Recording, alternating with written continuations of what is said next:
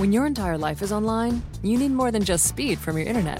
Xfinity gives you reliable in home Wi Fi coverage, plus protection from Wi Fi network threats. Check out our amazing offers on Xfinity Internet. You'll get fast speed and Wi Fi coverage you can count on. Plus, get advanced security free with the XFi Gateway, so you can keep the connected devices in your home protected from network threats. Just log in and activate through the Xfinity app. Go online, call 1 800 Xfinity, or visit a store today to learn more. Restrictions apply. Today on Not Sam Wrestling, wrestling artist Rob Schamberger is on the show to tell his story. We have a lot to go over that happened last night at Survivor Series, and I guess we're saying goodbye to The Undertaker. This is Not Sam Wrestling. This is Not Sam Wrestling. Introducing your host from New York, here is Sam Roberts. Emotional time to be a fan, especially a longtime fan. But WWE has done such a good job with, uh, and I already know people are cringing. Like people who don't like me will use this podcast because I like anytime I start it with WWE has such done such a good job with. They're like, oh, this is so Sam Roberts. But I mean, look, truth is truth. WWE has just done such a great job with uh, informing people on the legacy of the Undertaker that I don't even think it requires people that have been around for years and years and years to appreciate what the Undertaker means and and how important that character is and and unique and one of a kind just everything everything about that character um but uh, it of course hits differently for people that have been watching since the beginning. I mean look i'm not here's the thing about uh, me and doing this podcast and having a show and being on kickoff shows and whatnot i'm literally no different from any of you listening right now. I'm i'm not as a as a fan, I'm no different whatsoever. Talking about wrestling, thinking about wrestling, watching wrestling is what makes me happy in life. I love my wife. I love my children. I love professional wrestling. And then the rest of life sorts itself out around those things. And everybody and everything in my life understands that that is the relationship that's in my life. Family, and wrestling has always been the absolute first primary number one things in my life. My parents got so pissed when I was I remember being in like probably I must have been in first grade. We had reading assignments. We had to go home and read something. We had to spend whatever it was, 5 minutes or 10 minutes a night reading. And I wasn't smart enough at that point as a little kid to be like, well, I mean, they just said we had to do this. There was no way they would know. Like, I would go home and actually tell my parents, well, this is what teacher said. And they go, okay, go to your room and read for five or 10 minutes. I'll come check on you in five or 10 minutes. Every single, like, they literally had to sit down and tell me, you cannot read wrestling magazines every time. Like, you can't read wrestling magazines. It was before I even knew how to read the columns. Like, you know how, like, when multiple columns of text would be on the same page in a wrestling magazine, and I wouldn't know if I was supposed to read all the way across or up and down. Maybe I wasn't in first grade because it sounds stupid for a first grader. But the point is that I'd just be like, oh, okay, yeah, I'll read Spotlight Magazine. I'll read WWE Magazine. By the way, how about Vince McMahon saying WWF on TV tonight? Woo! Or last night. But the point is that that's just the way it's always been for me. I don't remember when I started watching wrestling. I don't remember the first bit of wrestling I ever saw. I didn't go over to like a friend's house or a relative's house and they like wrestling and they introduced it to me. I, I mean, my sister uh, liked wrestling uh, the way she liked other things. I think she liked wrestling. She liked She-Ra Princess of Power, you know, and, and, and she'd have Saturday night's main event on or whatever. This would have been in, you know, the, the 80s. And, and that just seeped into me as an infant, as a baby. I mean, but, you know, around 1990 is when I really sort of took hold of it. And I, you know, 1990, I would have been like six, seven years old, and I think that's when you can really actually start to figure out your identity. And and that you, before that you're not old enough to really latch on to hobbies and be like this is my thing. This is what gets me going. I don't know what it is about this thing but this is what speaks to me. And throughout literally from that time from the time i'm six years old and figure it out that this is what speaks to me there's never been a point in my life where i haven't allowed that to speak to me there's never been a point in my life where i've let it go there's just ne- from six to 37 I've obsessively watched, read, thought about, talked about wrestling nonstop.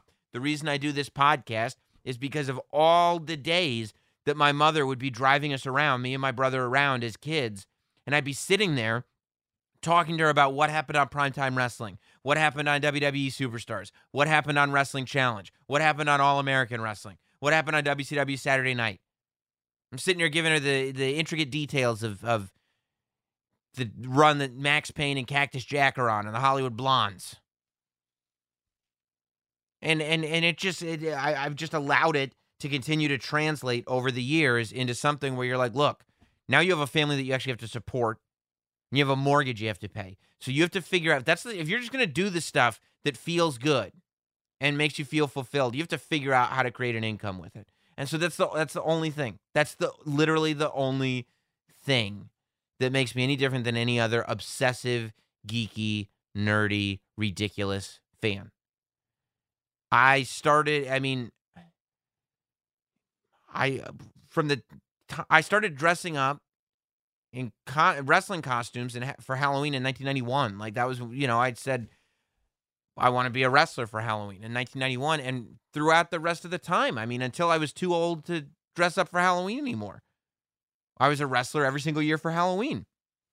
And I it must have been 91. Yeah, it was 91 was Hulk Hogan.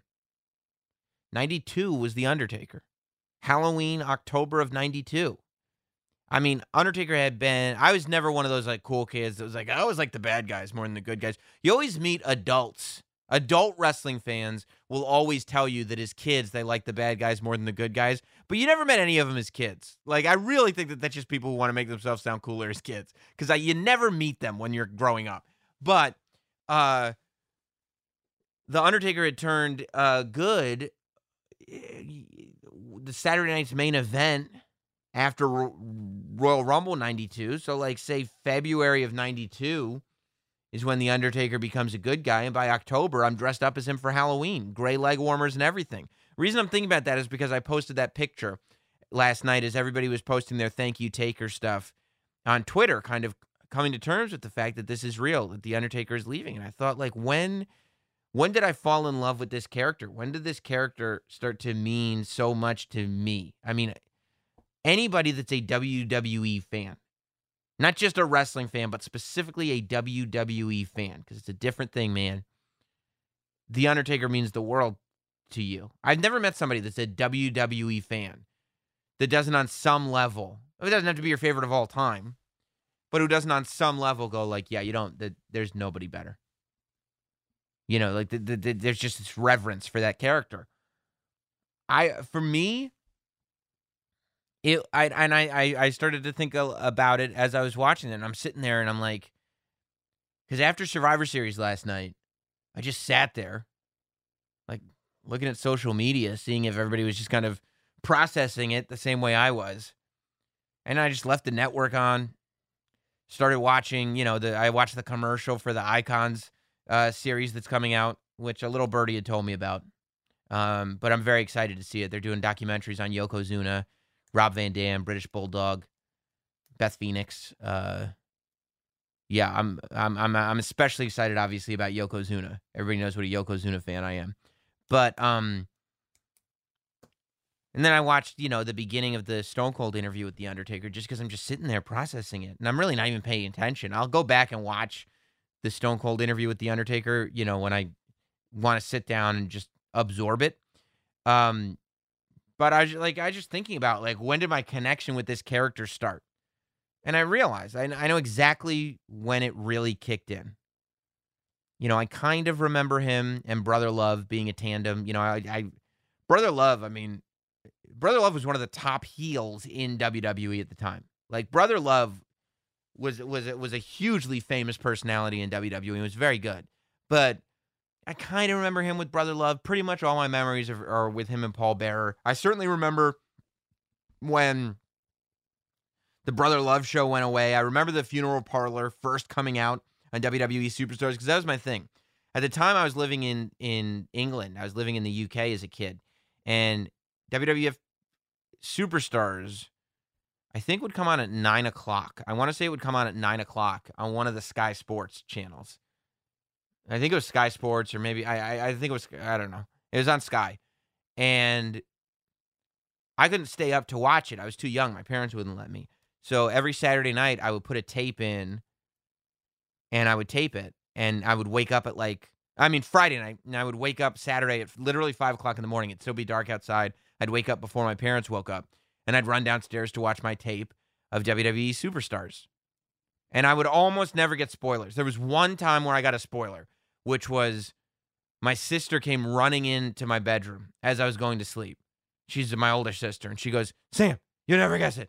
There's a new WWE champion. I don't think she, she probably said WWF at the time. There's a new WWE champion. I was like, who is it? She's like, you never guess, but you have one of his posters on your wall right now. And I'm looking around. All right, this like poster that came in one of the comics, the WWE comics that they put out at the time, of Bret Hart versus the Warlord. And I was like, it's not the Warlord, is it? And she was like, no. And I was like, is it Bret Hart? She's like, yeah. I was like, what? But I digress. So I go downstairs every every morning, every Saturday morning, 5 a.m. and watch WWE Superstars. Um, and so I remember every like that was my Bible. That was my church. That WWE Superstars Superstars was my church. I'm so glad that it's on. It's starting to get you know uh, piled onto the network because it really was everything to me. That show was everything. And the funeral parlor was on Superstars most weeks. And I'll never forget. It was it was it was the angle where the Ultimate Warrior got locked in the casket that made me there was just something about it that I hooked onto the Undertaker character that moment. And I never let it go. You know, like you, you, I was always interested in it, and I was interested in Paul Bearer, and there was just something different and the macabre of it all. It, it just there wasn't anything else like it. There was something different about it, but it was, you know, the the Undertaker opening the wooden casket from behind, hitting the hitting the Warrior with the urn, knocking him out. You know, the the Warrior who had previously been impervious to most pain, knocking him out. He uh, loaded him up in that casket. And I didn't even know what a casket was at that point in my life. I don't think filled with the Warrior logos, and and they just leave him there, and all like the the crew, the Pat Bucks and Adam Pearces of their day, the Jack Lanzas and the Rene Goulets and and all those people would come out and they would like have to drill holes in the casket and do everything they can to get it open. They finally open it up and Warrior is down and they've got to resuscitate him and he's like ripped up the inside of the casket. He's clawed the thing trying to get out. And I was like, this is insane. And I never forgot the angle. And from that point on, I was locked into everything the Undertaker did. You know, that that never ended up leading to a pay-per-view match with him and the Warrior, which always bugged me because living in England, you didn't get the local feeds of house shows. Like if they did it at the Garden or if they did it at the Boston Garden or, or, or any of those places, you didn't get any of those matches. So I never got to see a Warrior Undertaker match. I just saw what was on, you know, regular television. Um, and you know, it it, that was mid 91. So eventually that would lead into uh the match made in hell at SummerSlam. It was Hogan and Warrior versus Slaughter, General Adnan, and Colonel Mustafa. But at the same time, they were doing the angle where Jake the Snake Roberts would turn on the Ultimate Warrior as he was trying to teach the Ultimate Warrior about the dark side. And uh, Undertaker and Jake would kind of become this team, which never paid off with the Warrior on television, but it did eventually end up paying off where Jake was in his rivalry with the Macho Man who was returning. And it was Jake trying to hit Miss Elizabeth with a steel chair and the Undertaker stopping him that turned the Undertaker into a good guy. Led to that second WrestleMania match, WrestleMania 8. Jake the Snake versus the Undertaker. Uh, and then, you know, it goes from there. You go to that's 92 now. You end up going all the way to Survivor Series 92, the match, or, or SummerSlam 92. How did I forget? SummerSlam 92, which I was talking about on the bump. SummerSlam 92 was the first show I ever went to live in Wembley Stadium. And, you know, watching watching the Undertaker come down the aisle in that hearse because uh, go back and watch it on the network because at Wembley Stadium they had this huge long aisle. It wasn't a ramp; it was a flat aisle, but it was just tremendously long. Oh, The LOD came out on their motorcycles, and the Undertaker came out standing uh, on a hearse. I don't remember if he was either standing through the sunroof or I believe he might have been standing on the back bumper or something like that. But he was carried out to the ring in a hearse, and it was really the first time he got an entrance that made it feel like, oh, this is the phenom. This is something different. This, ladies and gentlemen, is, as Vince McMahon said at Survivor Series last night, and he still got it with that voice, The Undertaker. And you're like, whoa. That's when the, you know, the entrances started where you're getting the goosebumps and everything, and it's, this is special. But that was his match with Kamala. After that, the Survivor Series 92 coffin match, the first ever coffin match in WWE. Undertaker versus Kamala. Then you're getting into 93, and 93 is when the Undertaker really, you know, when we start to when we, now Hogan's gone, Macho uh, Warrior's gone for the second time. Macho is no longer a top spot guy. They're going with youth, and the Undertaker is is getting this sort of spot as a main event level good guy. You know, I mean, unfortunately, he spent some time with the Giant Gonzalez that year, but you know, he ends up captaining a Survivor Series team with Lex Luger. I don't know if he was the captain, but he was high ranking anyway. But that's to me. I mean, it, it- so so. What I'm trying to say is the funeral parlor for me started the connection with the character, and and it's gone on ever since. It was 30 years to the day. November 22nd, 1990, was the Undertaker's television debut for the WWE. November 22nd, 2020 was the Undertaker's official retirement from the WWE. 30 years ago, if you're downloading this podcast when it's released, 30 years ago today, people were talking to each other. Did you see Survivor Series last night? What about that guy on DiBiase's team, the Undertaker guy? Man, what was that all about? 30 years later to the day, it's, oh my God, did you see Survivor Series last night? Can you believe? Did you get choked up? Did you get emotional? It's wild, man. It's wild. I uh yeah, I got I got a little emotional and you know, I I, did have to take some time to process it because it was like you have so many different kinds of expectations going into it. There the you know, you you connect on such a personal level with a character like that that there are ways that you want it to go for yourself, you know. Hot Dog was texting me while it was on, going like, you know, why wouldn't they just let him speak as himself? And it's like, dude, we've heard him speak as himself. I talked to him as himself, you know, on the Not Sam Wrestling WWE Network show. We heard him. We saw him on the Stone Cold show. We we've seen him in People magazine. Like we know him as himself. This retirement was about the character. It wasn't about the man. The I this ceremony was not about I mean, to an extent, it was about giving the person his respect, but ultimately, it was about the connection between the character of The Undertaker and the WWE and the WWE universe and all the fans and everything. It was that, that to me was what it was about. And that's what I'm sitting there and I'm watching this guy, and I'm like, man, this is my entire life. This is my entire life that I'm watching through here. And anybody who's even around my age, that's the emotion that you're experiencing. You're experiencing the same thing. That there's the, the- it's this omnipresent character, death and taxes, and the Undertaker in WWE. It's just always been, without question, you know. And the idea that it's gone, and people go like, "Yeah, well, it's gone until the next time we've seen this before." Maybe, hopefully, to tell you the truth, I hope that he can't stay away. But look, he's never retired before. He hasn't. Like, he put his gloves down. The Roman Reigns thing was the closest he's ever come. But the fact is that the Brock Lesnar loss was never supposed to be The Undertaker's last match.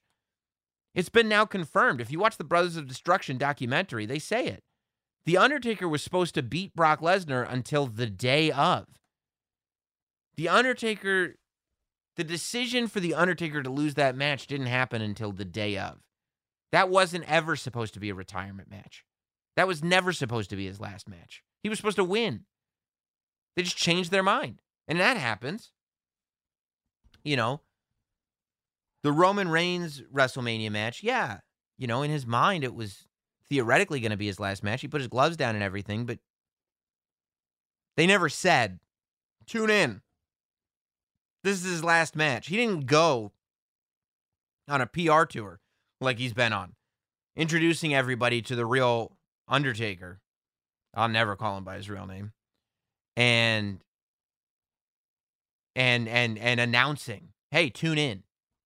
This is the retirement of the character." It's never happened before. So you know, I get people's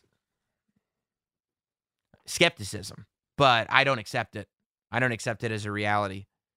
And quite frankly, I'd be fine if he decided to come back. I would love it. I wouldn't feel abused. I wouldn't feel lied to. I wouldn't feel like, oh, you know, this whole thing of like, you know, well, for his own good, he's got to hang it up. I'll trust him with his own good.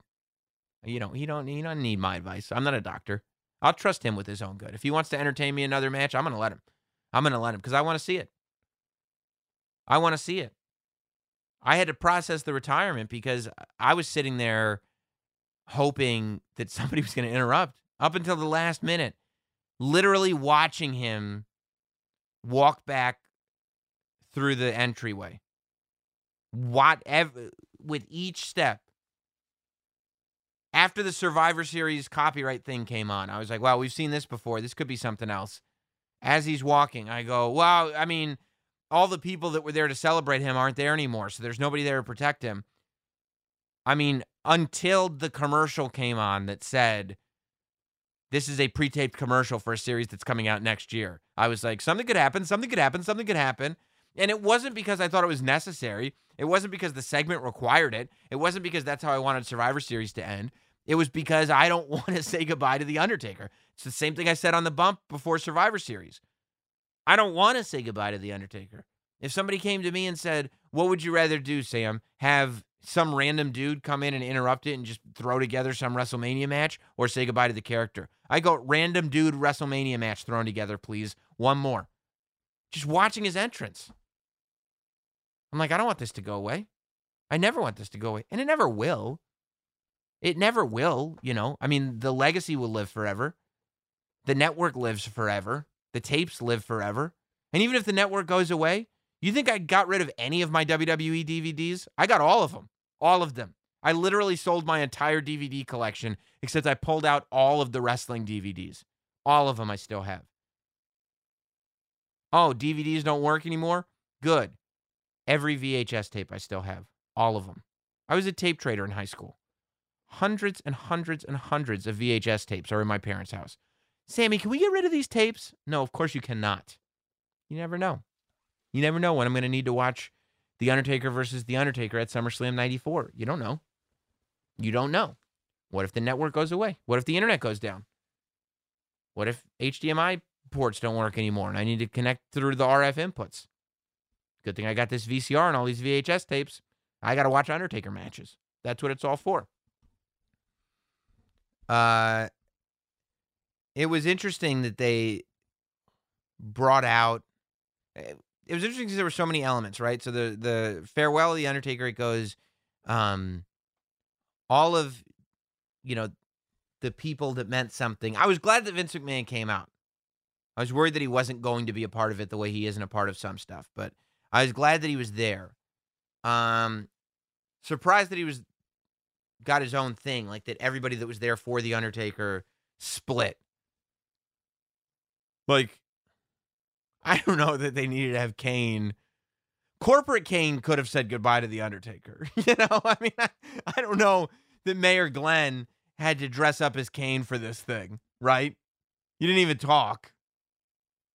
It would have been badass if he dressed up as 97 Kane. If they had found some 97 Kane gear and had him wear that, that would have been badass. They really should have had Brother Love come out though as well. Pritchard should have been out there. I don't know why. I, I should ask him at some point because Bruce Pritchard absolutely should have been in that ring. Bruce Pritchard not only had a lot to do with the creative of The Undertaker, he was The Undertaker's first manager. You see him on all these documentaries, he's producing all the vignettes. He had a ton to do with The Undertaker and Kane storyline. I mean, this. eh, If anybody deserves to be out there, I would have thought that Bruce Pritchard would be out there. It was weird that he wasn't. It was odd. I wonder whose choice that was. I would love to know. Um, but seeing, you know, cool to see Big Show, Kevin Nash. By the way, you should have seen the text I sent to Corey Graves. Hey, idiot, it is WrestleMania 12. I hope it wasn't just me that texted him, but I, I texted him after he said it was either WrestleMania 11 or it was 13, not 12, Cole. And I was like, hey, idiot, yes, it was 12. Undertaker versus Diesel was 100% WrestleMania 12. And then he was like, uh, I, I stand corrected. It was 12. But um, yeah, Kevin Nash and everything. Uh, I love that the, the uh, BSK was out there. Savio Vega. Good, always great to see Savio Vega back on WWE TV. I'll tell you this. Assume if they were in shape to do it, the Godwins look bad ass. I would put the old Godwins on my wrestling television today. They looked scary. A Couple of old men, shaved heads, white goatees, tatted up, overalls with no shirt under them. The Godwins looked badass at Survivor Series. I wouldn't mess with them. Big Show, Shane McMahon, Godfather, Sean Hunter. That was my thing. I wanted to see Shawn Michaels super kick The Undertaker in the middle of the retirement speech, lead to one more Shawn Michaels Undertaker match. I wanted to see something. I wanted, and it was not because I didn't want to see a great retirement ceremony for The Undertaker. If that would have happened, I would have wanted another Undertaker retirement ceremony the Monday after WrestleMania. I just wanted another Undertaker match. Then they played the video package, which was great. Interesting that it wasn't, it was very Undertaker ish. It wasn't soft and emotional. It wasn't a tearjerker so much because it was aggressive. It was Metallica, you know? Then Vince comes out, does his deal. The Undertaker. And he says WWF. Very memorable speech from Vince McMahon, I think. And then Taker comes out, man. Spectacular entrance. I'm so glad the entrance went well. Because that's, I mean, you got one shot at it from the electrocution things to the slow walkout. I thought the the Thunderdome looked incredible with the with the leveled screens behind him in all purple. You know, and it just looked and the fog was going and everything. I mean, they really used the production value of the Thunderdome for this. They got the thank you Taker chants going. I wonder whose voices those actually were. I would love to know. And his speech was quick, man. And I'm sure people wanted more. And I'm sure if The Undertaker wanted to do more, he would have been able to. But he said, I mean, that's this is the quote that's going to live forever. It's time for me to let The Undertaker rest in peace. And you're like, oh, I mean, that one hit hard, man. That one hit really hard. I'm very emotional just thinking about it now. I mean, just sitting there. I'm like, man, I'm not ready to say goodbye. Isn't that crazy? It's a character, but you, The Undertaker is simply one of the greatest television characters of all time on any show. There's no getting around that. It's not a great wrestling character, it's a great character in storytelling. Television, film, books, anything. It's just a great character. Incredible character that, you know, meant a lot to a lot of people. I, you know, so yeah, man. Um I was glad though that that character got as much as that character got. I, I I was glad that the Undertaker ceremony um was as good as it was for for for who he uh, uh is, I guess, and who the character was. And I have to imagine those guys are going to go out and have a good time this uh, right after Survivor Series. They were going to have a they were going to go out and have a great time. At the time of this recording, right now, they're out there just living it up while we're sitting here crying like a bunch of dorks about some TV character that's retiring. but that's okay. Can't be ashamed by it. There's no reason to be ashamed by it. If anything, take pride in it, man. I have I have a, a, a, a, an acrylic on velvet painting of the Undertaker. That should be hanging right here. But I'll talk about that with our guest uh, Rob Schamberger in a few minutes. Beyond the Undertaker's retirement, um, which was you know to me kind of the big story of Survivor Series.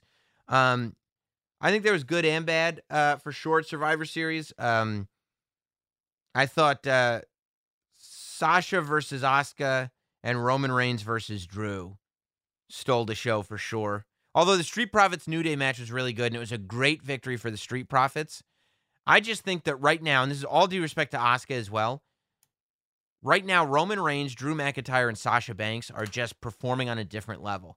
Like there are true levels to this, and these people are really hitting their their their stride. Interesting that no Randy Orton on the pay per view, no Fiend on the pay per view, none of that. Very interesting. But yeah, man, I, I just think seeing Drew and Roman in that match was wild to me. Just we're looking at something different when we look at these two. And this has to be repeated for WrestleMania. Roman versus Drew would be better for Roman and Drew and better for the WWE and better for fans as the main event to WrestleMania than Roman Reigns versus The Rock.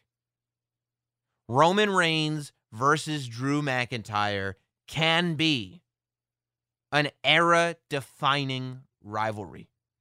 Roman Reigns versus Drew McIntyre is the rivalry that lets the world know that the WWE of today is about the WWE of today and the and, and, and the athletes and the performers that the WWE has to offer today. I mean, Look up and down this card. Like I said, Sasha Banks performing on another level. Bayley performing on another level. You bring back Becky Lynch? Oh my God. Another level. Okay?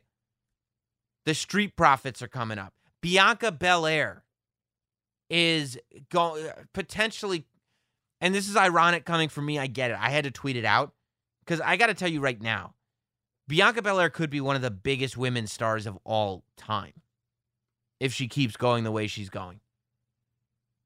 I mean, she's just insanely athletic. She's so fluid. She is better in the ring than most of the people that she was in the ring with at Survivor Series. And she's been wrestling a lot less than they have. And that's all due respect to all of them, too. It's just saying how good Bianca Belair is. And oh, by the way, she can entertain as well. What? Yes. Um, you know, you, you you just go up and down. You look at the Raw, the the men's Raw team, which was AJ Styles, Keith Lee, Riddle, not Matt Riddle, Riddle, Sheamus, and Braun Strowman. Right? You've got a guy like AJ Styles, who is maybe still to this day the best wrestler in the world, who has wrestled in every conceivable promotion you can think of over the last 20 years.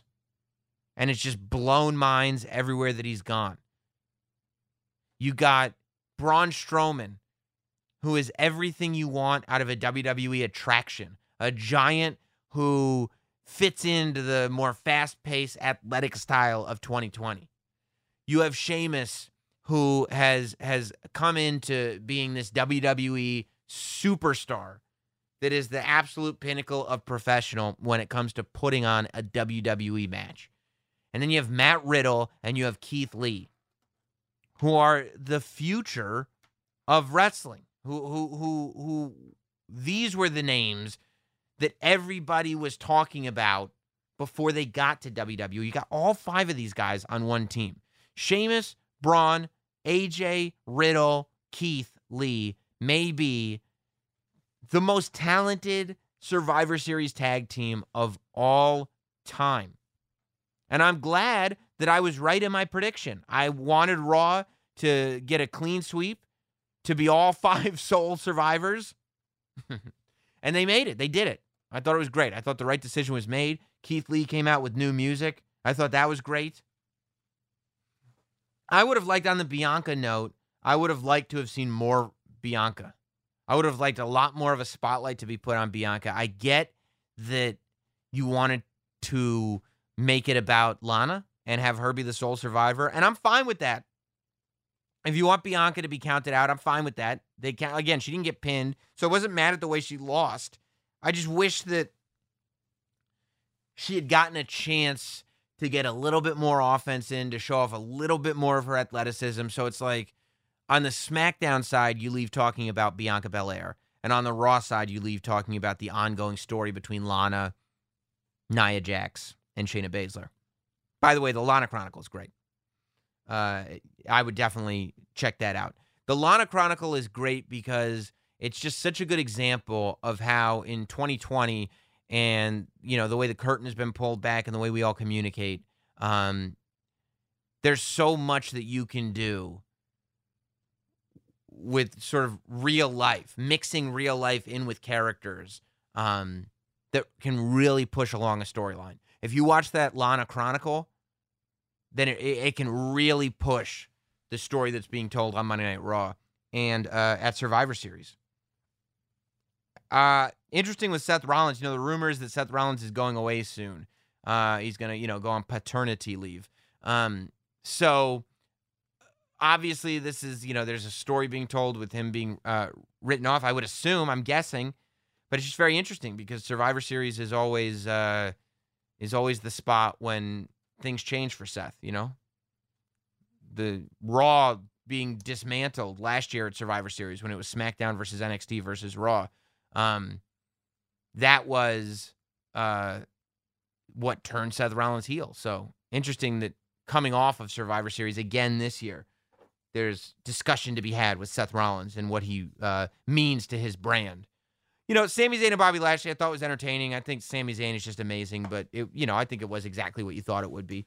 Um, and yeah, you know, a lot of people were talking about this was another one. I guess uh, Raw came out on top, but it's weird. Like people for every time Survivor Series comes around, people go, "Well, nobody cares about brand loyalty, so they shouldn't do this." And it's like they go, they're not even keeping score of the brands, and they're like, "Yeah, because nobody cares about brand loyalty. They're not doing this. This wasn't about brand loyalty." Every other year, Survivor Series has been the one night of the year when Raw and SmackDown go head to head in direct competition. I guess except for last year, the one night of the year when we're on SmackDown and NXT. Like last year, it was clear. It was Raw versus SmackDown versus NXT. Which is the best brand? Every year before that, the one night of the year when Raw and SmackDown go head to head in direct competition. This year, it was just the best of the best. This year, it was simply who's better, Roman Reigns or Drew McIntyre. And that works for that match. Like, that's, uh, of course, that's the story you're telling in that match. Who's better, the New Day or the Street Profits? Perfect story for that match. Who's better, Sasha Banks or Asuka? Perfect story for that match. I think that it starts to get confusing with the Survivor Series matches because they didn't really the Survivor Series matches didn't mean anything. Um I think that the women's match ended up just being a vehicle for you didn't have to have the women's elimination match this year to tell you the truth. I mean, it got them on TV.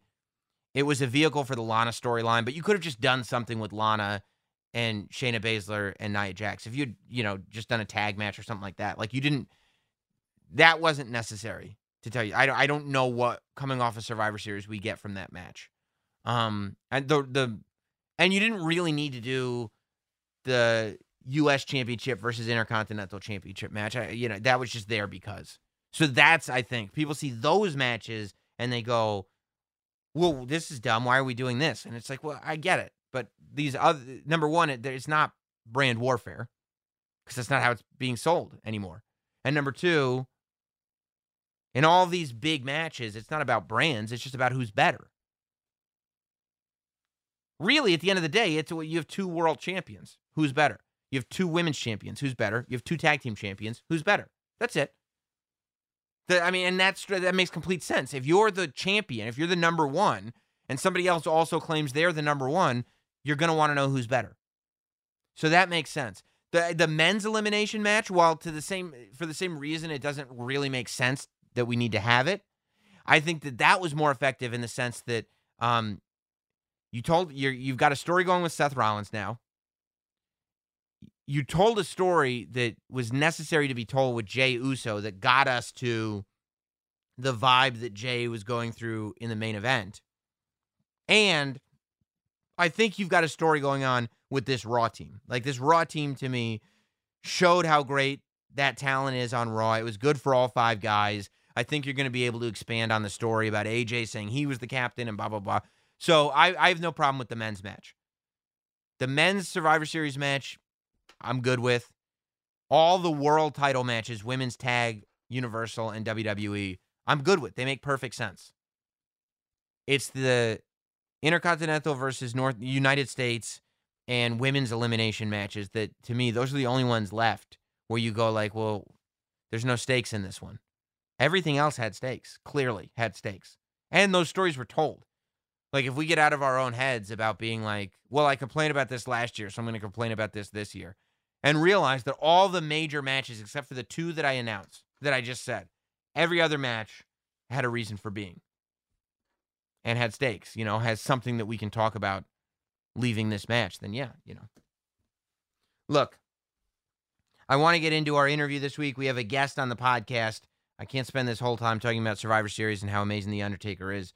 Uh, so instead, let's talk about how amazing Rob Schamberger is. You know, I love uh, artists and I love creators uh, that use wrestling as their muse.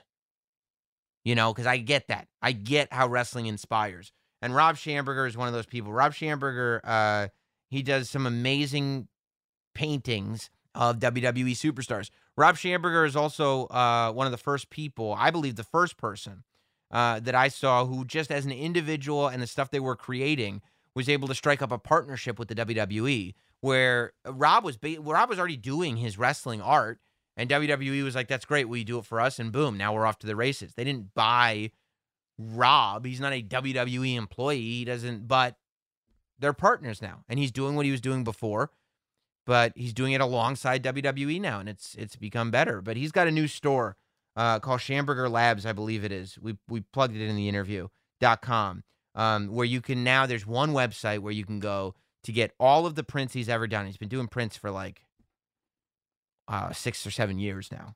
You can get all of the prints he's ever done, and he's selling originals too. And I'm a sucker for originals, so I'm probably going to be perusing this website trying to grab some originals. So if you see any on the website that you think I like, you better grab them quick because the originals are one of one, and I get them. I will get them.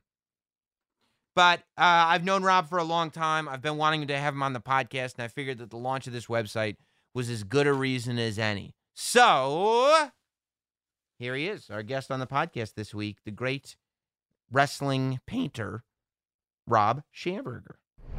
The Not Sam Wrestling interview.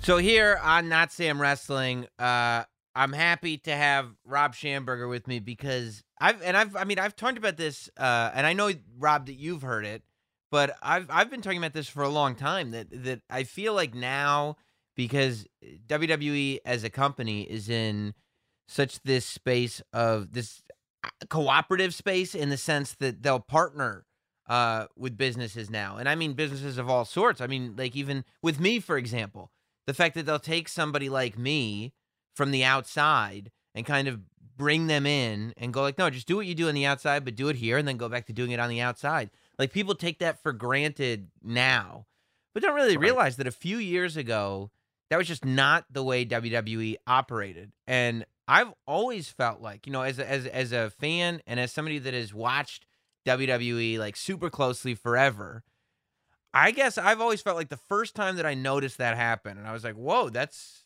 that's a different kind of deal, is when your art started popping up on WWE shop and when you started popping up at Access. And it was like this thing where I had been aware of you as a wrestling fan because you were doing this, you know, WWE and wrestling related art independently. And then when WWE kind of put their stamp on you, I was like, uh, I was like, that's that's that's interesting. That's different. Do you think, Rob, that uh that I'm right about about that path for you? I think so. Like I, you know, there's some sort of relationships that they've had that were mo- bigger and more official, like Mattel or Sure. 2K or Topps, right? Sure. Uh, but but as far as the way that I do business, the way you do business, uh, I've definitely been the canary in the coal mine on, in a lot of different avenues with them. Um, yeah, so I- I, I- haven't died yet.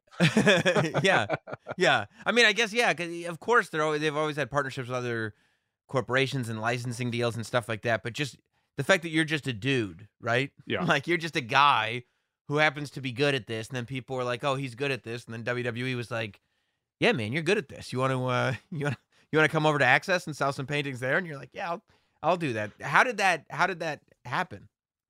Uh, uh, um, well, I, I started doing the wrestling art on my own first. Uh, did like a Kickstarter, raised enough that I could quit my day job, and uh, started doing that, and that got me on their radar. And I I knew that I needed to, uh, even with how everything is omnipresent online, Yeah. um, I still needed to get the work in front of people.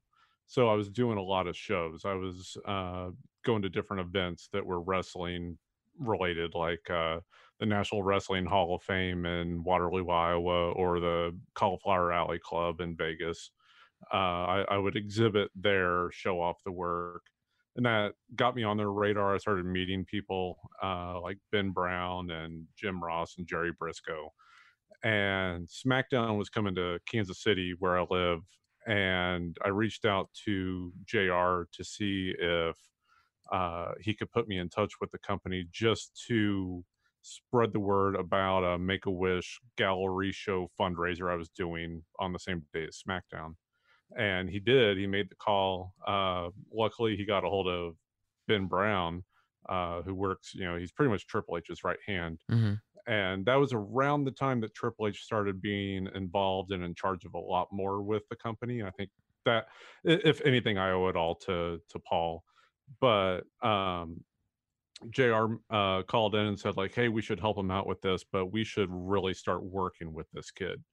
And uh, yeah, then I got like the best phone call of my life when uh, they were like, "Hey, you know, yeah, we're going to help you with this, but here's, you know, we had a department head meeting about this, and here's the multi-year plan that we want to do with your art." And and we were going from there.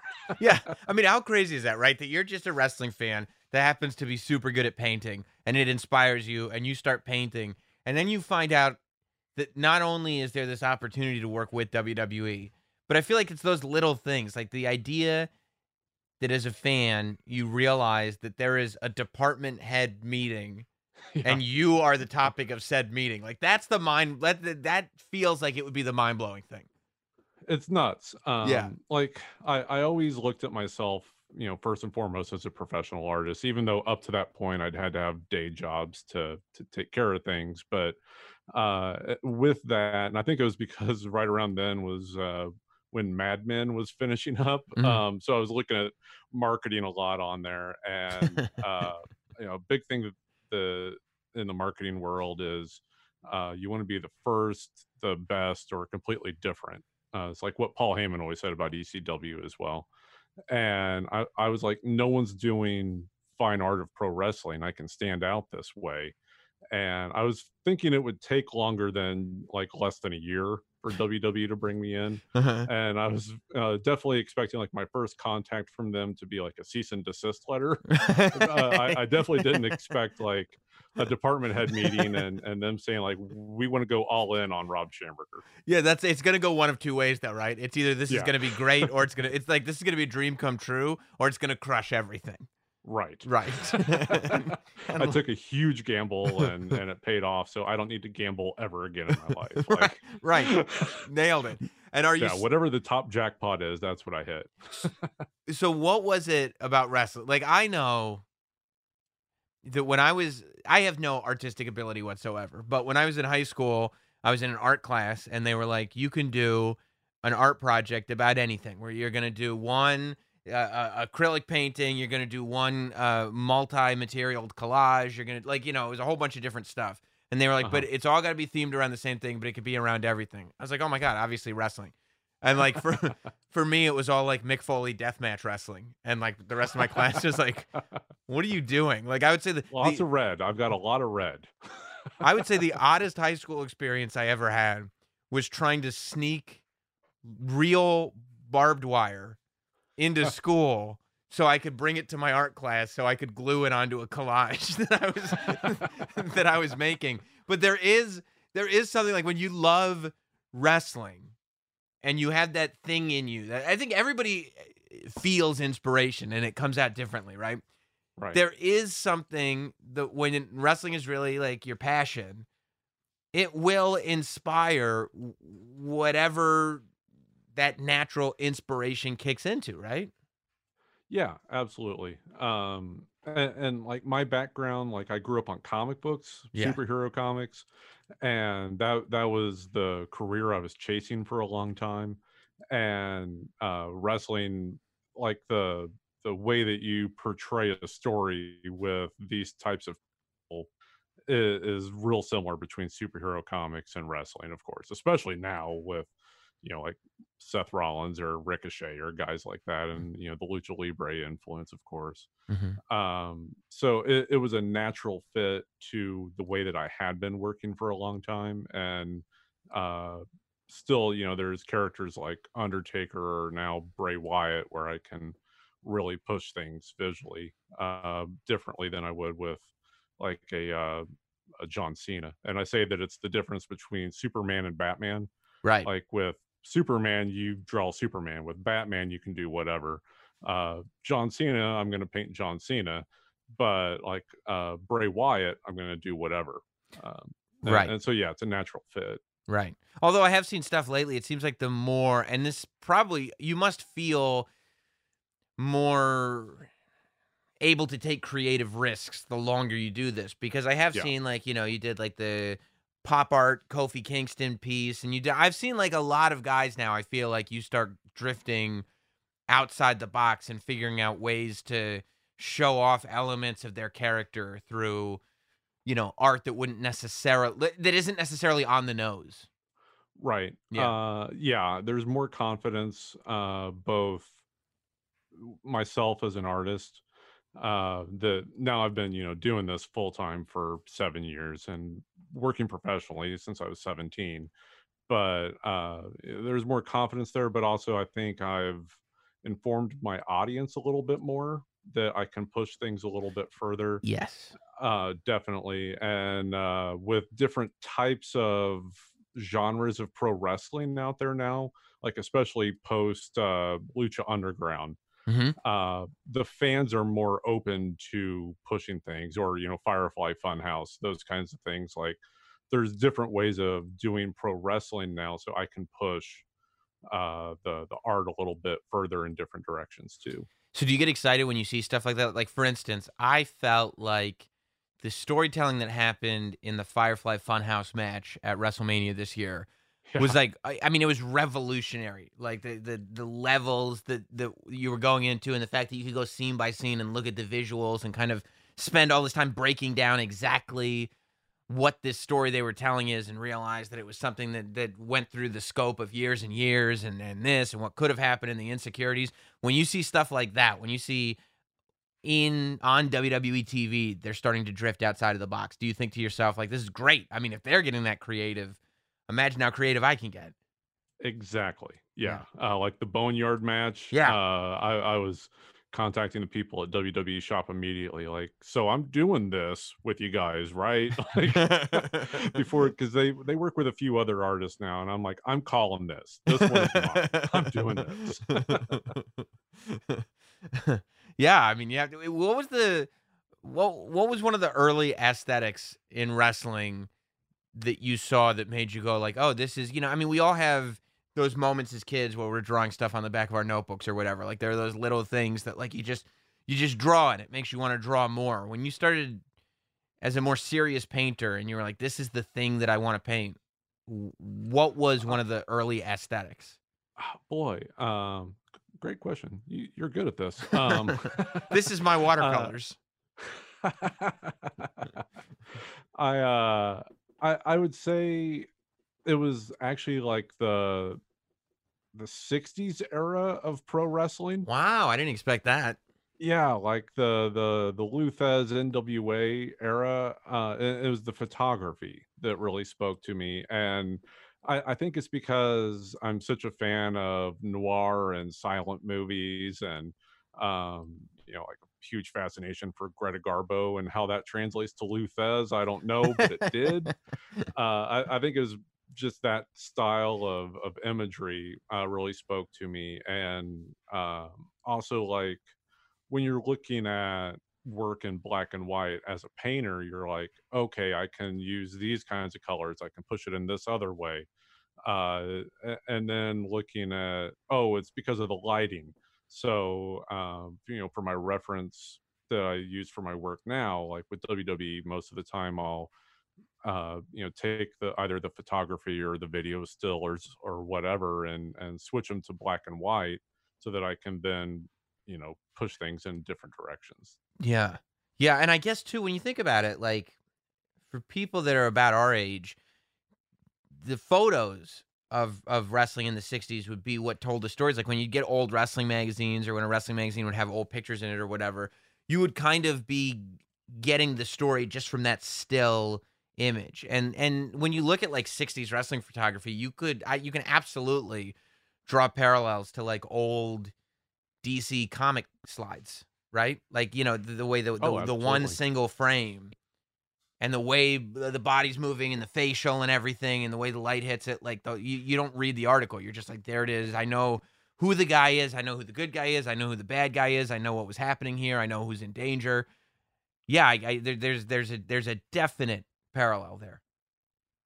Yeah it, it really spoke to me and and i guess like even in naked city like the spoiler the killer was a pro wrestler. Uh Uh-huh. you know there's there's a lot of uh crossover there at that time for sure and i would imagine too that when you're dealing with like ben brown and when you're dealing with triple h right like triple h if anything he is he's a student of the game like he loves wrestling and his Yeah. wrestling history and and preserving wrestling history so like your first big painting was harley race right that was the Yep. how you started so i would imagine that that the fact that you're not starting with like i don't i don't even want to mention any names because i don't want to insult anybody but like the fact that you're starting with harley race i feel like that right away lets the world know this is the kind of fan that that rob is you know what I mean? It's a couple levels deeper than just, well, you know, I started watching a couple years ago and here's my painting.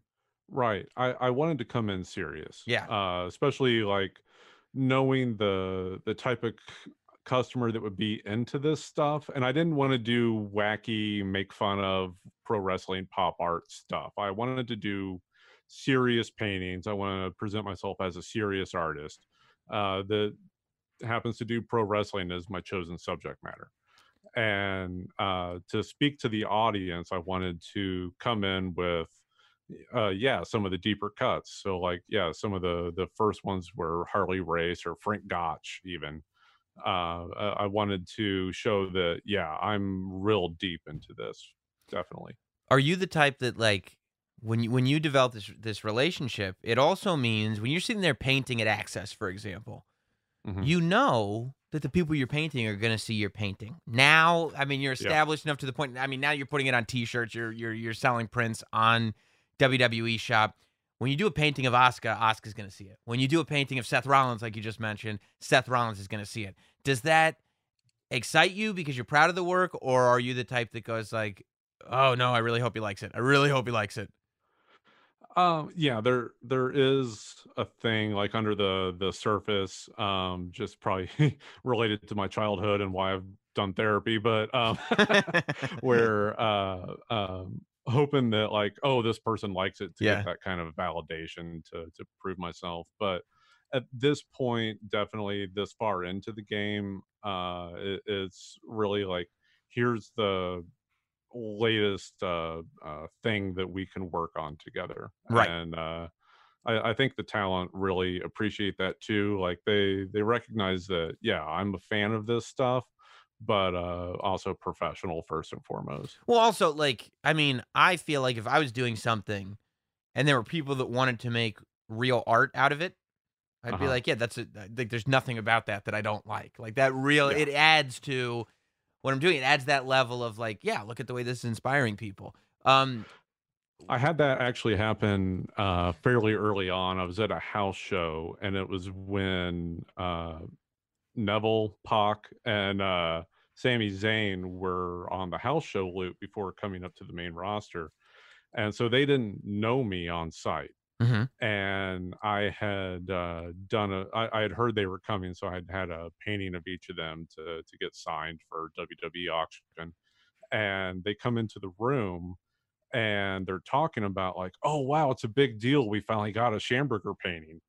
not knowing I'm standing right there while they're talking about it. that has to be wild for you that you're a, you become a, a rite of passage. Right. Yeah. It's like you, you get your first title and you get a Schamberger painting. I've actually had a few people that have had really big accomplishments in the company. I won't stooge them out. Sure. But uh, that have said, like, this thing that you do is the real thing. Uh, and, and they really appreciate it that way. That's awesome. That's awesome. Well, who was like uh who were some of the early ones that when you first started doing stuff that came and like were really impressed with the paintings that you were doing of them? Um, the the very first one, uh, hilariously, was David Arquette. Didn't see that coming. Like One of the great Yeah, world champions I- of all time. I did an early one of Harley Race, and then shortly after David Arquette, to not be too serious. Um, but uh, as far as the people that are in this, you know, in the grind, uh, one of the very first ones was Adam Pearce when uh, he was uh, NWA World Champion, and you know, having a reigning world champion and the work that Adam was doing at that point was really elevating the title. Uh, got me a lot of indie cred Sure. um yeah uh that you know he was putting me over in a big way and uh then coming into the company before i even started having conversations with the company um it was uh brian myers kurt hawkins and hornswoggle and kofi uh that were huge supporters of what i was doing and we became friendly you know even before i started working with the company and uh, i've maintained that still Yeah. Yeah, I think I think those are the two Schamberger shirts that I have. I think I have a Hawkins shirt and I, I I definitely have the Oscar shirt, but I think I also have the orange Hawkins shirt. I don't remember he that might was his first solo shirt with the company. Uh, so it was real cool to be able to do that for him. Yeah, that's all. Yeah, that's the other thing too. That it's like um, that that that happened a couple times. I think that before there was like a, a logo necessarily or some kind of obvious thing that you would put on a shirt. You were there to just paint it and put it on a shirt, and it was like, yeah, now I've got now I've got this element. Right. How did you end up? So I know this is a big deal to you because I saw you posting about it on social media, and also because I think about what a big deal it would have been to me. But so Mattel puts out uh, the latest Legend series, and it's uh, Uh-huh. it's Warrior, and he's uh, it's from the night after the Hall of Fame.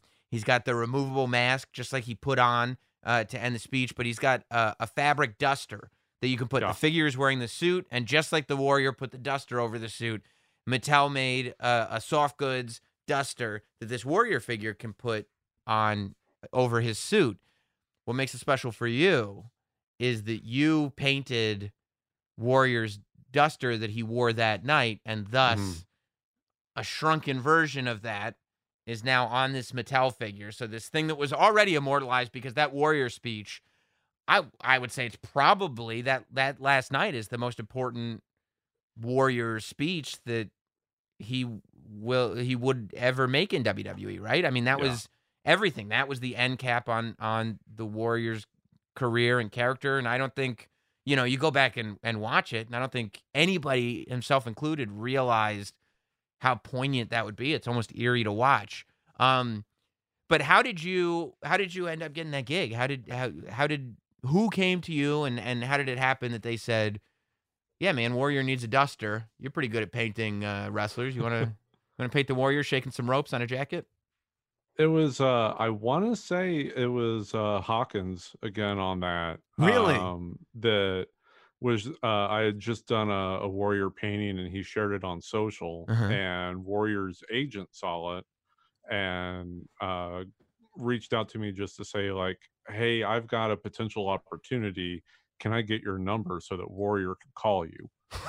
I'm like, sure, I guess, you know. Um, and uh, uh, had uh the the most fun and bewildering hour long conversation of my life Oh, with warrior Ah. it was everything that you would want it to be um uh he you know he was a, a painter himself so a lot of it was just talking technique and stuff just nerding out about art yeah. and uh then uh you know he's like okay so i'm coming back to wwe and uh every appearance i'm going to have a different duster on and i want you to be my guy that hand paints them and yeah so i actually did two and the one that we saw was was the first one which um you know like it, it's the the thing that any kind of creator has like i'm always like oh i wish they'd gone with the other one but uh,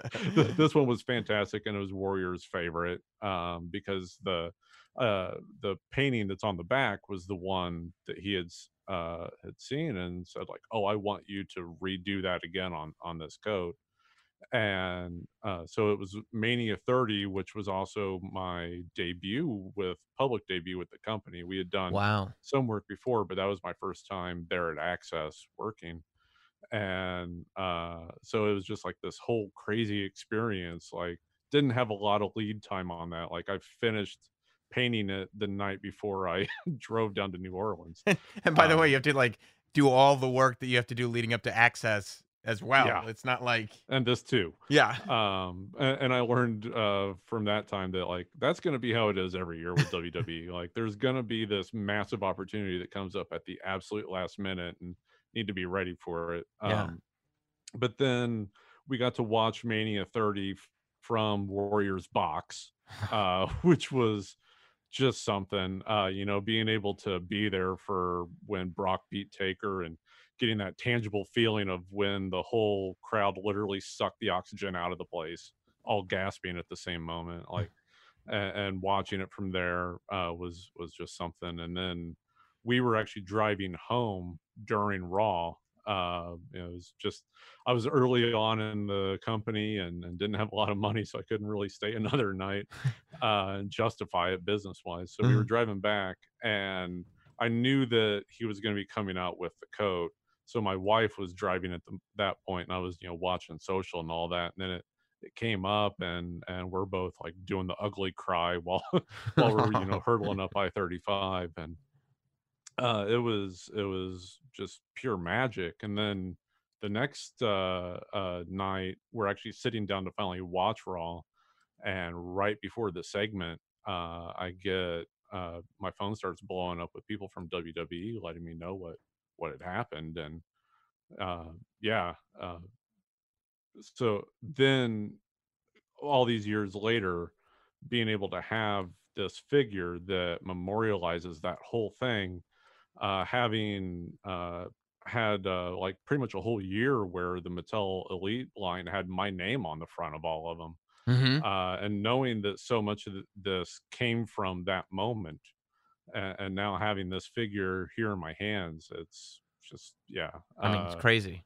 I mean, talk about it's amazing it's amazing talk about bookend and also you know i mean it's amazing to have that because sometimes you have these experiences like that where like you just want the moment to last forever and it never does like you have to kind of come off this high that you're on like i'm sure that that whole weekend like not only you're now you've got this business relationship with warrior that when i say business relationship it's a personal relationship you're in his box Yeah. you're on the phone with him and and you're and you're painting his coat and like it's all happening and then you have to come back down to reality and kind of figure out like what reality is even going to look like now so the the fact that you've got this figure now that kind of memorializes that weekend really for Mhm. you is uh it it's it's amazing because it just kind of now extends forever right Yeah, um, yeah, run forever. Uh, Yeah. it, uh, uh, it- it's r- just uh, whatever real magic is. That that's what happened here for sure. Yeah. What was the uh I mean, what's the coolest or most unexpected crossover that your artwork has come to? Because when you think it's like not only was it on, you know, the Warriors coat, it's now on the Warrior figures coat, but like you said, Mattel did a year where every Elite series had your art. They every single figure came packaged with a piece of your art, and when you Mhm. got the whole set, you could put the set together, and it would have a giant stand with with a painting that you did behind them with all the figures with all the wrestlers that are in that set. Uh, there's that. I mean, when you open up a Topps trading card pack now, and I mean it's the expensive ones too. It's not the Uh-huh. it's not the ones you could find at like Target. It's the you know twenty eight dollars a pack, ridiculously expensive uh Topps cards. Inflation's crazy, isn't it? and you've got like, and it's it, it's the whole card is your painting. Like, what what what is there? Any one particular partnership that has been more mind blowing than anything else, or has everything just been like, I don't know what's going to happen tomorrow? This is insane. Uh, the latter. Yeah. Uh, it, it's uh, especially when there's a confluence of all of it at the same time. Um, that that year with all the Mattel stuff. Um, yeah, like on the packaging, it had my name on the front. Uh, and, and that year it was the number one selling action figure line in the world. uh, I don't know how to wrap my head around that, right? And at the same time, um, was doing quite a bit with Topps, uh, more on the digital side, but still working with them a lot. And then the the folks at 2K uh, had built a great relationship with them, and they were doing a lot with me as well. Like uh, I went and painted a mural in New York for them. Uh, yeah, I think that was actually the night we met. Was that party? Yeah. Yeah. Yes. Uh, Yep, And, remember uh. So like I, that was my wife's birthday, so I got to get her front row at a, a little private Snoop Dogg concert, um, which was great. Um, yeah. and the uh, then I started doing uh, uh, work with them for Supercard, and they used uh, my art uh, as like a featured product uh, on the uh, iTunes store and on the Google Play store. Like if you went to games, my image was the top on there. So like between all of that that year, um, I was the most visible artist on earth by the numbers. Like just. Supercard alone, there were uh, the population of uh, the Netherlands uh, is the same as their user base. Um, and, and then the toys, just all of it all at once. And again, like yeah, I've got Canvas to Canvas, the show with WWE. Yeah. I, I've had you know tens of millions of views on that. Um, I know I'm bragging here, but like that was a crazy year. Uh, and uh, when when I was in high school art class, they didn't tell me how to prepare for any of that. Ah, but they wouldn't have known, right? Like I don't think any high school art teacher is going like, "Well, here's what it's like to be the most viewed artist in the world." Yeah, So are I you would have just told them what I was doing. They'd be like, "Oh, "Wrestling." right, right? Yeah, I mean, that year, are you just painting wrestling nonstop every day? Yeah, I mean that's Yeah. my life anyway. Uh, yeah. But um, it, actually, then I was having to travel a lot more uh, to promote all these different things. Yeah. Um, it- it's almost. Uh, I guess we're always looking for like silver linings. These uh, past six seven months have been kind of nice that I've just been painting. Uh, right. uh, uh, you know, I'm not like because I was doing a lot of convention appearances as well, and and now it's just me in the studio, uh, just painting. do you? What do you do when you get to a place mentally where you're like, I can't paint wrestlers right now. I just, I can't, I can't do it. I don't, I don't, because, you know, I mean, it's one of, I- as much as you're a professional, so you just have to get it done. There have to be moments where you're like, this would be a lot better if I wanted to do this more, and I just, I got to take a break. I I think because I got into this because I wanted to. Yes. You know, I I, I was a self starter on this, and also wrestling has such a deep lineage, and there's so much new happening all the time Mm-hmm. that it's just as fresh and exciting for me as it is for the people that are watching it. I hope that comes through in the art. Yeah, there could be, I don't know, like if some horrible thing business wise soured me on it. Um, but as far as the existence I have right now, I don't foresee myself getting tired of it. Yeah. That would be funny if like some business thing soured you on it. So to get over it, you were just painting wrestlers, but nobody could see it. Like I'm not showing this to anyone. This lots is just for me. Yeah, yeah. Do you like? When somebody debuts, right? Like let's say, uh, uh, oh, what's it called? The group. Why am I'm blanking on the name? The group Retribution? with Retribution. Retribution debuts, and like say what you want about Retribution. Clearly, they have an aesthetic, right? Clearly, they I look hope. different. Yeah. So, i is there? And maybe it's not Retribution specifically, but do you have moments where you'll be watching Raw and something new, or somebody will have a new look, or just something gets you, where you're just like, I, I got to go paint this person. I can't wait to to get this on canvas. Yeah, definitely. Um, if someone has a really powerful debut, like when the Wyatt family first came Yes. up, I was like, yes, I'm doing this. Yeah. Or uh, when the Shield debuted, obviously, is like, okay, you know, like uh, I had dollar signs in my eyes, like Moolah's glasses or something. Yeah. And uh, um, uh, I figured you'd get that reference. yeah. and um, uh, yeah, there are things like that, especially or um, Io Shirai when she first showed up, Mhm. uh, especially when when she had the heel turn. I was like, yes, Yeah. like I am all in on this. Um, there's definitely those moments, and and that's why I try to watch the show as a fan. Yeah. Uh, to see what kind of genuine emotions I'm getting out of myself that I can then translate into the work and also uh, especially when there were crowds you know paying attention and you know looking close at social now like what are the things people are paying attention to Yeah. Yeah, and and yeah, because I I get that because you the the art has to come from a fan perspective. Like it can't feel corporatized. It can't feel No. like we're trying to sell you on this image. It has to on some level if I'm going to buy this piece of art, it has to reflect how I feel about the subject, whether I'm a like like I don't know if I could visualize it, but when I see it, I have the same Yeah. feeling as I did when I first saw it on television. Exactly uh with with all my work and, and i say this a lot that it's more important to me that it doesn't just look like the person but it feels like what it is to see him Yes. uh, and, and I, I get that from my collectors a lot. Like the when they hang this up on their wall, they get the same kind of feeling looking at it that they do when they're watching the show. Uh, you know, it gives them that kind of experience all the time. Totally, totally. Um, so you've launched uh your your your your website for the first time, right? That people can the people can go to it and and get all the prints and everything that they want.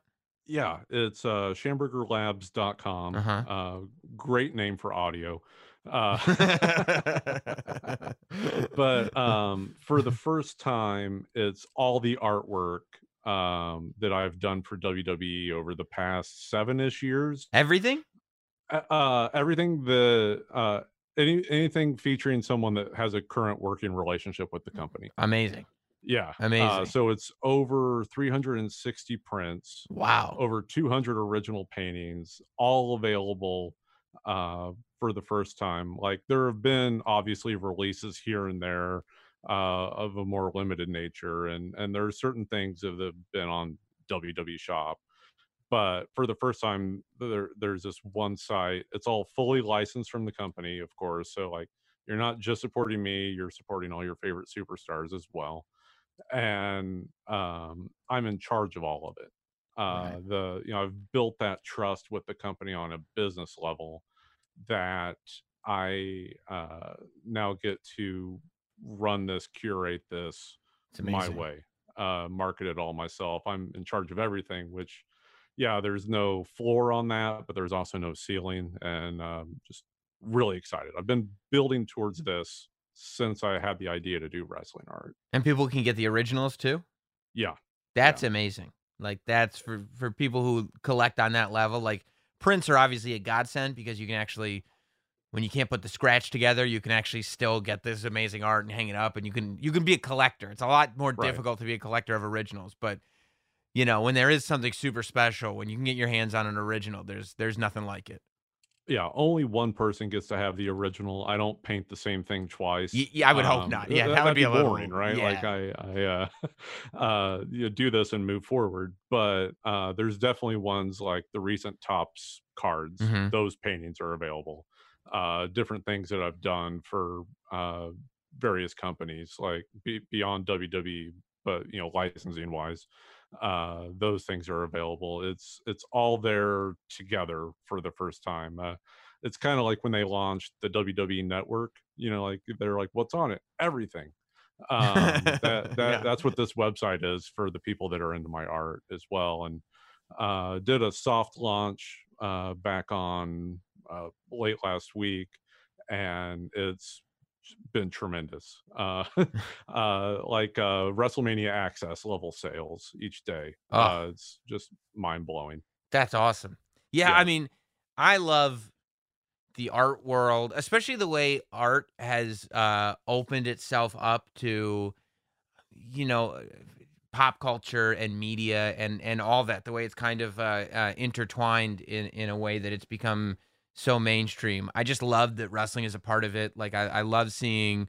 I don't know if you saw like that Mondo released the Uh-huh. uh, the Undertaker poster as part of the Undertaker week and everything. Just you know, I mean, I go there for movie posters, just the fact that that's there. But yeah, man, I mean, you know, I've been a fan of your art for a long time. I love your stuff, the stuff that I ha- I have, your stuff, and there's a a, a velvet painter named Oh yeah. Bruce White. Uh huh.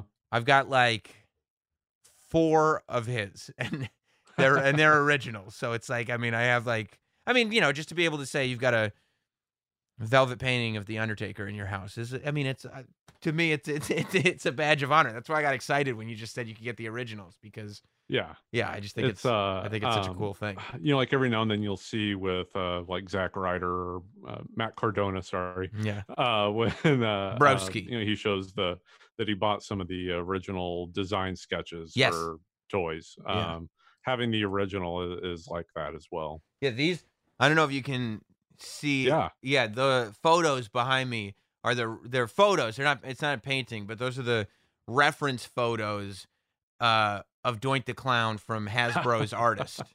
So those those are the photos that uh ron rudat over at hasbro uh, uh painted. But like look all this stuff is history man. I mean you know it, and it all makes you feel a certain way. And like i said that's what i've always loved about your stuff man that you you you capture the feeling. And it's i think more so than than any other artist i've seen. Like you really are so clearly a fan right? Like you could Yeah. just tell that uh, nobody except a super fan would be able to translate the feeling into a painting the way you do and the fact that you're awesome at watercolors helps because you know if you were like a super fan and could kind of translate it but you were real bad at painting I wouldn't be that good, you know. I wouldn't be. Yeah. I wouldn't be. I wouldn't I, be I- nearly I as think it's because. I came in as an artist first Yeah. and and uh, there's so much stuff that uh you know there's a, a bias about pro wrestling in the wider world that you and i the people that are wa- you know watching listening to this show they know it's not genuine right like it's not really like that but uh i i didn't want to talk down to the audience i Yeah. wanted to provide them the same kind of thing that i want myself When you started doing uh, uh, watercolors, I know you do a lot more than watercolors, but that's your kind of one of your specialties and one of Yeah. the things that you really made a name for yourself with. Is that because you know it's really hard, and so the fact that you can have good watercolor art is like extra impressive, or do you just like it more? Because I feel like if I could paint watercolor, even even though I, even if I didn't like it as much, I would still paint watercolor because not that many people could do it. It seems really difficult. it uh um i'm pulling back the curtain here but um it's the fastest and cheapest. Um uh, like I, I recently uh finished an acrylic painting uh for an upcoming Chauncey Blackheart piece Ah, and it took me a week and acrylic paint is expensive. Right. um i don't even do oil because it's ridiculous and then you have to have like proper ventilation all that stuff uh watercolor is really pure it actually started as a sketching medium Uh-huh. for uh oil painters uh and, and then it gradually became its own thing and uh but but there's a, a chaotic nature to it because it's water that Right. you're putting on a surface Right. and sometimes it pools up sometimes it just runs in a different way and there's all kinds of science stuff because you're mixing pigment with water and you're having to think about how it's going to dry all that kind of stuff uh, which i have a lot of fun with like the the more i think about things that way it's uh, a ton of fun to work with Well, that's awesome, man. Schambergerlabs.com uh, is where you go. That's S C H A M B E R G E R.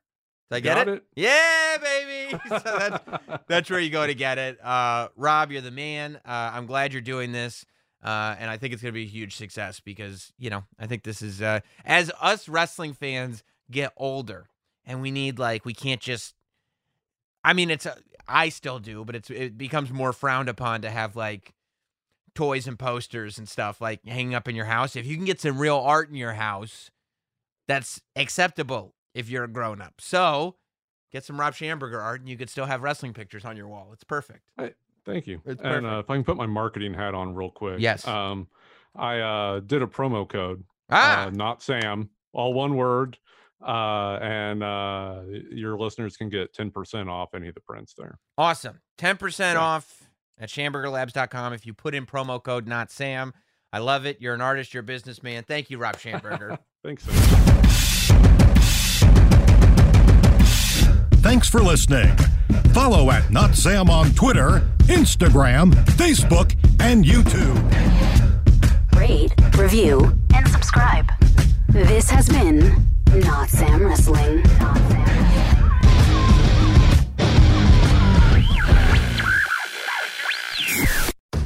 When you rely on the internet for everything, you need speed that can handle anything.